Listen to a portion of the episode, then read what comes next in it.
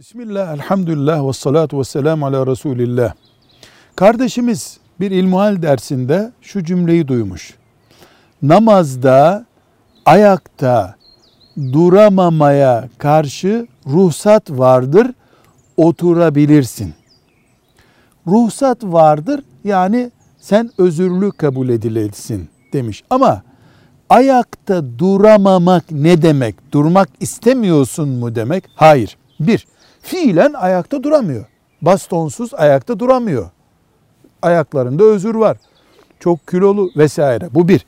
İki, durduğu zaman ayakta hastalığı artıyor. Üç, iyileşmesi gecikiyor. Mesela ayağına basmayacaksın diyor doktor 3 ay. Namaz kıldığında bu 3 ay, 3,5 aya çıkma ihtimali var. Veya ayakta durduğunda başı dönüyor. Ayakta durduğundan dolayı ciddi sıkıntı çekiyor.